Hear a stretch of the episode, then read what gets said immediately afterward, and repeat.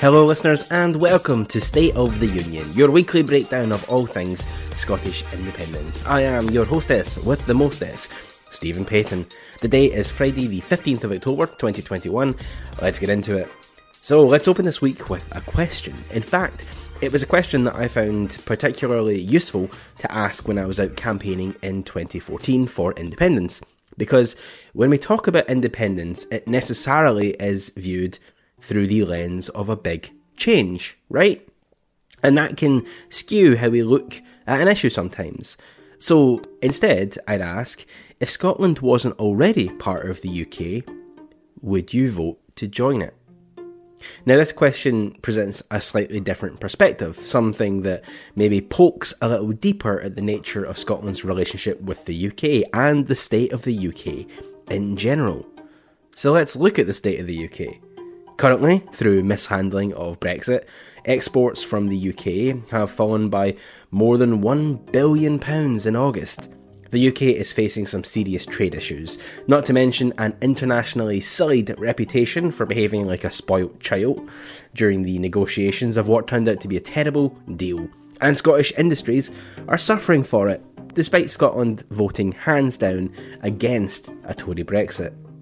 The UK had rotting foods, in its fields, a fuel crisis, and a labour crisis, not to mention a response to a global pandemic that this week was described as one of the worst public health failures in the country's history, despite having plenty of time to prepare for it.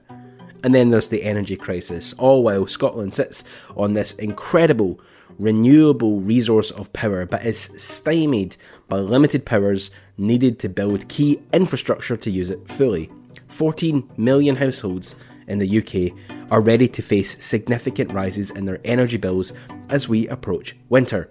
Amongst Scots, the vast majority believe that Boris Johnson is not doing a good job on the economy, having broken his promises around raising tax on the vulnerable, all while failed Tory election candidates like Malcolm Offord, having not been elected, are just put into the House of Lords anyway, so that he can serve as a minister in Johnson's government. So I come back to that question if we weren't already part of the Union, would you vote to join it? Taking it further, would you vote to join it knowing that despite all of this, despite the fact that Scots think the Tories are doing a bad job, that we would need to suffer under their leadership regardless, and that however we vote will broadly be meaningless because of the difference in size between Scotland and England? Would you vote to live under a broken government where we would have functionally no real say in how we are governed? I don't think so. And if that's not convincing enough, then how about this? Scotland hasn't voted Tory since the 50s, yet has lived under them for more than half that time since, and now, Scottish representation in Westminster is about to fall even further. Westminster's new proposed boundary charges for constituencies will leave Scotland with less representation in the UK Parliament than we have had for over a century.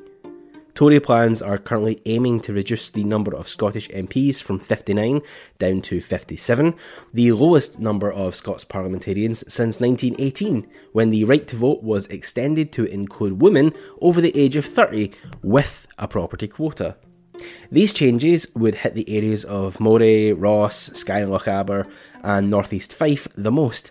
Ironically, the Moray constituency is home to the Scottish Tory leader Douglas Ross, and he is not too happy about it. But hey, it's not just us. Wales will also lose 8 MPs under the current plans, while England, on the other hand, will gain 10 seats. So, you want to join? Sure, it's an expensive mess, but on the upside, you'll also get no real say in how it's run. Sign and date at the bottom, please, and thank you. It's a far cry from what we were promised during 2014 more powers, more respect for the devolved administrations. Now, the Scottish Secretary Alister Jack isn't even happy to acknowledge that Scotland is its own nation outright. In a recently published essay, he wrote that he was no fan of the four nations expression, for the Union gives us one great nation a statement in opposition to the assurances of the No campaign in 2014.